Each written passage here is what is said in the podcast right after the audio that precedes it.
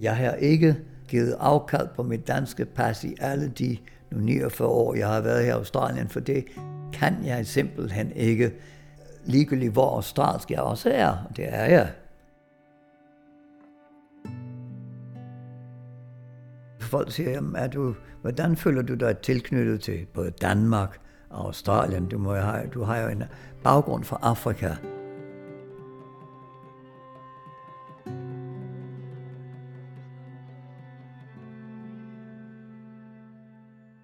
Og jeg vil hurtigt sige, man kan i højeste grad have kærlighed til alle tre.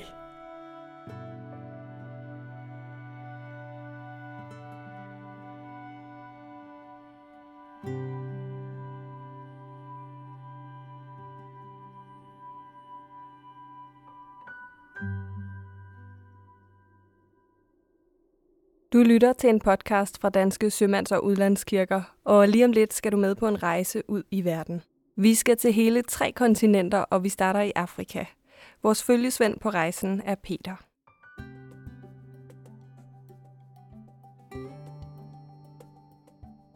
Jeg hedder Peter Madvi, Peter Rosing Madvi, hvis I skal have det hele med. Jeg har en baggrund som udenlandsdansker, i det jeg var født i Østafrika i Tanzania. Peter Madvi er 76 år, og han kalder sig udlandsdansker. Men selvom hans forældre var danske, så er Peter selv meget mere end blot dansk.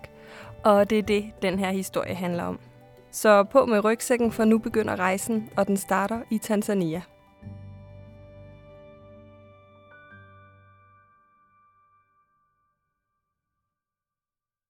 Året er 1943, og ikke langt fra Kilimanjaro bliver Peter født. Hans forældre er flyttet fra Danmark, fordi Peters far har fået arbejde her i Tanzania, som bestyrer på en sukkerplantage. Det er en stor stilling, og foretagendet har næsten 3.000 lokale arbejdere ansat. Her ved foden af Afrikas største bjerg tilbringer Peter de første 11 år af sit liv, sammen med sin mor, sin far og storebroren Allan.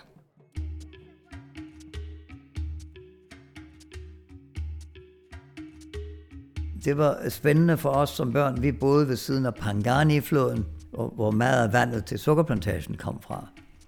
Men i regntiden, så smeltede sneen, og masser af vand kom ned, og så kom floden højt op med flydende træer og døde dyr, som kom ned forbi huset, og der var bygget dæmninger, så vi ikke skulle blive oversvømmet.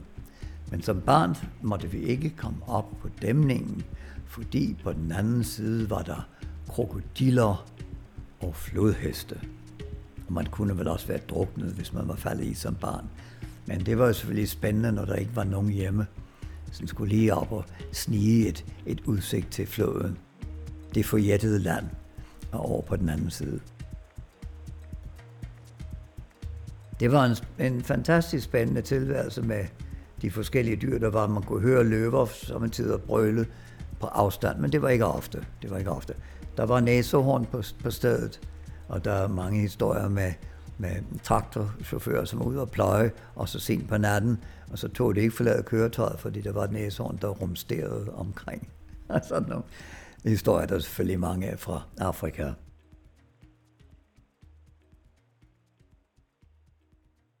Peter husker også tydeligt, at der var et hospital tæt på plantagen. Her tilså en dansk læge de syge og sårede. Og så kom afrikanere, blandt andet Masai-krigere, øh, ud fra vildmarken, han er sagt, kom ind, og de fik fri behandling der. Så det var ikke kun plantagens folk, der kunne behandles. Det var et storslået program. Selvom livet på plantagen var spændende for en lille knægt, kunne Peter ikke blive boende i længden. Ligesom de fleste andre børn skulle han på et tidspunkt i skole, og for at det kunne lade sig gøre, måtte han forlade plantagen for at tage på en engelsk kostskole i den nærliggende by Arusha. Peter var glad for skolen, især undervisningen om søndagen, hvor lærerne med stor indlevelse fortalte om det gamle testamente ved hjælp af små figurer. Så i timerne her blev en ny interesse grundlagt for den unge dansker. Min familie havde ikke nogen stærkere religiøs baggrund, så jeg havde ikke noget at hente derfra, andet end min farmor altid sagde, jeg tror, at vor herre har en sans for humor. Men trods den begrænsede entusiasme i familien, tog Peter sin nye interesse med sig videre ud i livet. Også da han skiftede den engelske kostskole i Arusha ud med en dansk kostskole i Tølløse. Jeg var på Tølløse, i Tølløse på noget, der dengang hed Tølløse mellem og realskole. Og der kunne vi gå dejligt frit omkring til noget, der hed Ostrup Have, som lå 4-5 km uden for byen. Og den danske natur, især om foråret, hvor isen og sneen smeltede, og vi gik og shabbede øh, omkring, og, og bare nød, og der var dårdyr og sådan noget. Hele fornemmelsen med, jeg kan, jeg kan mærke luften nu, jeg kan dufte foråret, man fornemmer, at jeg kan høre det hele, og råerne op i træerne og så videre. Peter var kun 11 år, da han uden sine forældre flyttede til Danmark og begyndte i mellem- og realskolen i Tølløse. Men han nød den nye tilværelse, og som du nok også kan høre, så nød han også den danske natur. Danmark var nu heller ikke helt fremmed for ham. Det er trods alt mine rødder, selvom jeg ikke er født i Danmark. Men altså, mine forældre kom jo fra Danmark, selvom min mor ikke var født der. Hun blev født på Java i Indonesien, men det er en helt anden historie. Men vi havde domicil øh, om sommeren i Rungsted i det gamle Vallerød. Og min farfar havde erhvervet en dejlig firlænget gård, som hed, og hedder stadig Røde Gård. Og min morforældre, de boede på en villa øh, op imod Hørsholm. Så Rungsteds lyksaligheder var i højeste grad også en del af mit liv, når vi ikke var på kostskole. Som 12-årig mødte Peter og hans storebror Allan endda selveste Karen Bliksen her i Rungsted. På det tidspunkt var hun også flyttet fra Afrika tilbage til sit fødested Rungsted Lund, og via en fælles bekendt mødtes de. Men da jeg var en purk på 12 år, og min bror havde været 13-14 år, har hun sikkert ikke været særlig imponeret med os, men hun forstod, at vi havde, Øh, var kommet fra Afrika, og det synes hun var morsomt. Et par år efter det her møde tilbage på kostskolen blev Peter konfirmeret i gamle Tølløse Kirke. En knaldrød, men ellers typisk dansk landsbykirke.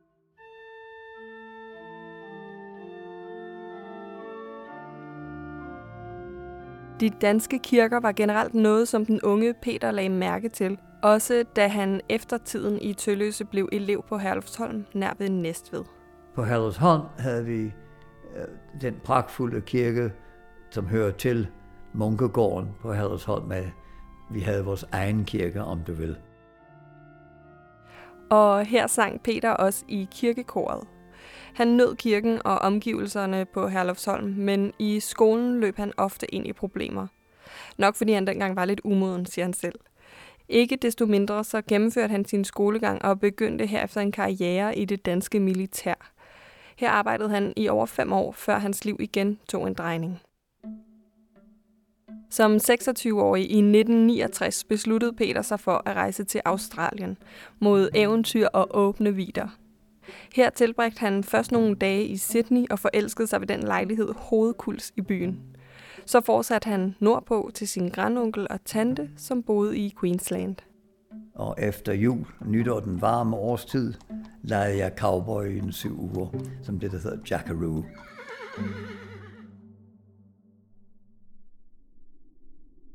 Det var også spændende. Jeg plejede at ride i Danmark, og blandt andet fra en af mine kostskoler, Hallersholm ved Næstved, lærte jeg at ride på Gardahusar-kasernen, som dengang lå i Næstved. Og det var spændende. Men jeg lavede så cowboy eller jackaroo, og med alt, hvad dertil hørte. Men endte til sidst med at komme tilbage til Sydney, og efter to dage hernede havde jeg interview med Qantas Airways Limited, um, og blev tilbudt en stilling i noget, der hed Flight Operations. Jeg har altid godt kunne lide fly, flyvemaskiner af den ene eller den anden art. Så det var måske en naturlig sag, at jeg engang gik hen og så meldte mig til det australske luftfartsselskab. Okay, lad os lige gøre en status, for allerede nu har vi jo været vidt omkring. Peter er 26 år og har allerede boet 11 år i Tanzania og 15 år i Danmark. Begge lande har han kaldt hjem, og begge lande vil resten af livet have en ganske særlig betydning for ham. Men det får Australien også. Faktisk bliver Peter boende allerlængst her down under. Han bor der endnu. Og i Australien møder han sin kone Penny, som han flytter sammen med i Sydney. Penny er fra Kenya, så kærligheden til Afrika har de to til fælles. De deler også interessen for kirken og kommer der ofte. Og Peter bliver endda medlem af menighedsrådet i deres lokale kirke. Men vi var også blevet venner med en personlighed, den danske koloni her, Sigurd Sjøkvist. Og øh, der var nemlig også en skandinavisk kirke her. Og på et eller andet tidspunkt, så blev Sanja også formand for den skandinaviske kirke. Peter var egentlig rigtig glad for det her kirkelige fællesskab med nordmændene og svenskerne. Men i 1987 skete der noget, som gav danskerne lyst til at oprette en selvstændig kirke. Den danske kongefamilie var nemlig på australsk besøg, og øh, derfor valgte man at holde en dansk gudstjeneste i Sydney. Og um, der kom selvfølgelig en masse mennesker. Det viste sig, at der var mange danskere her til lands, og ikke kun turister, som var med. Folk kom frem, som vi aldrig havde hørt til eller om. Og det viste sig, det var alligevel utroligt, hvor meget interesse der kan være.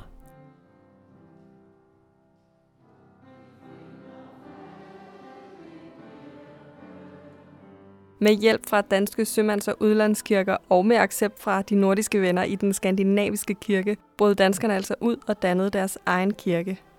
Det skete året efter i 1988. Der havde vi præstegård i West Ride, som øh, jo svenskerne fandt for os, men vi lavede os ind i forskellige kirker til gudstjenester. Vi brugte også præstegården til mindre gudstjenester, og så en gang om måneden lånte vi så enten Garnisonskirken, eller senere hen den lutheranske kirke i Epping. Og det virkede i og for sig ganske godt, men det havde jo været rart, om man havde sin egen kirke. Det var jo noget, man kunne se frem til, som man rigtig gerne ville have. Men det kostede jo penge at købe en sådan kirke.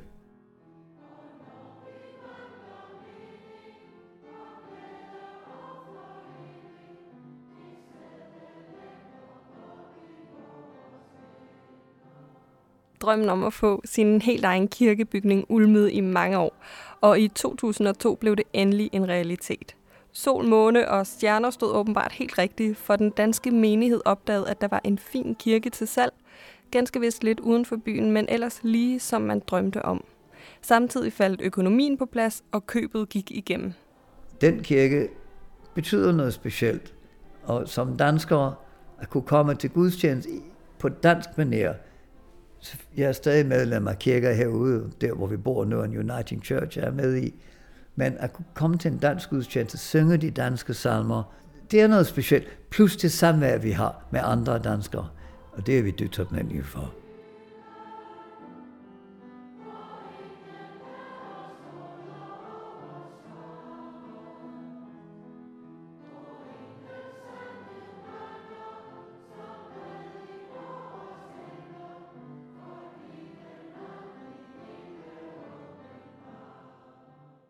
Kirken her fik også kongeligt besøg, for i 2005, tre år efter indvielsen, kom kronprins Frederik og kronprinsesse Mary på besøg.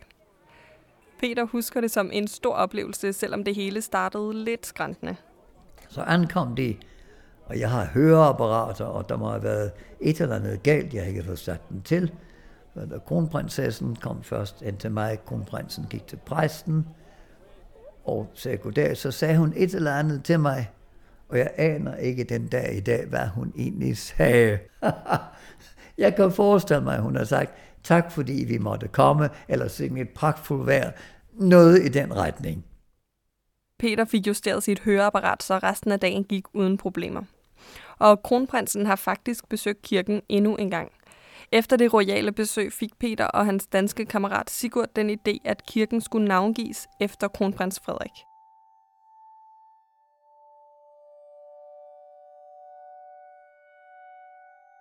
Den slags skal man søge kongehuset om lov til, men anmodningen blev heldigvis godkendt, og i 2009 kom kronprinsen så endnu en gang til Australien, så kirken kunne blive indvidet på ny.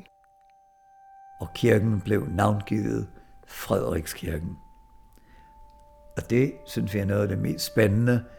Dels forbindelsen med ham og Mary til os, men at kunne have Frederikskirken her, der er Frederikskirke i Danmark og forskellige andre steder. Det er sjovt. Det er rigtig spændende.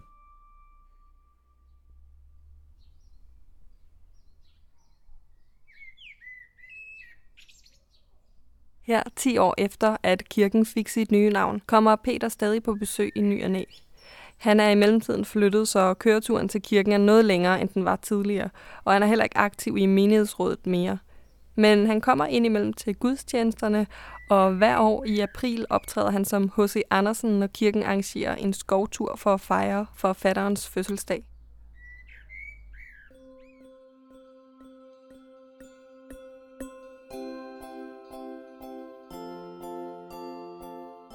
Peter kommer også i kirken til det årlige julemarked. Og her kommer mange fastboende danskere og danske turister for at få en smag af dansk jul. Det vi sælger mest på næsten er noget, man kan spise.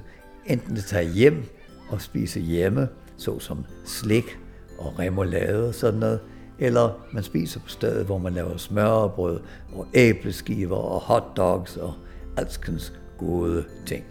I Australien er der nemlig mange rejsende, især unge mennesker, som er væk hjemmefra temmelig lang tid ad gangen. Og efter nogle måneders rundrejse på den anden side af kloden, gør det altså godt med et besøg i en dansk kirke eller i kirkens ungdomscafé, hvor der serveres råbrødsmadder og hvor man kan være sammen med andre danskere. Selv for danskere som Peter, der ellers efterhånden har mere hjemme i udlandet, er kirkerne et besøg værd. I dag rejser den danske præst fra Frederikskirken også ud til andre destinationer i Australien. Blandt andet Brisbane og Melbourne, hvor der er grupper af danskere, som ønsker gudstjenester og samvær på dansk maner. Og det er helt almindeligt for præster udsendt af danske sømands- og udlandskirker på den måde at dække store områder. I min tilværelse heden til har vi jo været heldige, og jeg har været heldig at have haft en hel del med, med adskillige kirker. Jeg tænker her på den, den røde øh, Tølløse kirke i Gamle Tølløse. Jeg tænker på Munkegårdens kirke på Hallersholm. Jeg tænker på Rungsted kirke og Hørsholm kirke, hvor vi plejer at gå til julegudstjenester. Og herude, ja, Frederikskirken er helt speciel. Jeg holder af at komme i vores Uniting Church, men den er ikke helt så speciel endnu i hvert fald, som at komme i Frederikskirken. Bare det at være sammen med andre danskere, det er specielt. Og det er vi dybt taknemmelige for. Og, og ens rødder mister man aldrig. Jeg har ikke uh, givet afkald på mit danske pas i alle de nu 49 år, jeg har været her i Australien, for det kan jeg simpelthen ikke. Det har igen noget med rødder at gøre. Mine forældre er begravet i Danmark, og hele den baggrund ligegyldigt hvor australsk jeg også er, og det er jeg. Men nu har jeg ansøgt om også at få australsk statsborgerskab. Så det vil være rart at kunne have begge. Lad mig tilføje, folk siger, jamen, er du, hvordan føler du dig tilknyttet til både Danmark og Australien? Du, må have, du har jo en baggrund fra Afrika, og jeg vil hurtigt sige, man kan i højeste grad have kærlighed til alle tre.